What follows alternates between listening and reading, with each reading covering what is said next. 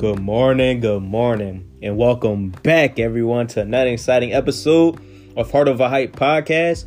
I am your host, E. In today's topics, I'll be discussing Carmelo impact on the Blazers and will he stick around with the Blazers? Also, my picks for tonight's games. And tomorrow, I will be having Keith, the sports guru, on to talk about football. His picks for Thursday's night's game and his picks for Sunday's night's games. So tune into today's episode, which is starting in five, four, three, two. The podcast you just heard was made using Anchor. Ever thought about making your own podcast? Anchor makes it really easy for anyone to get started.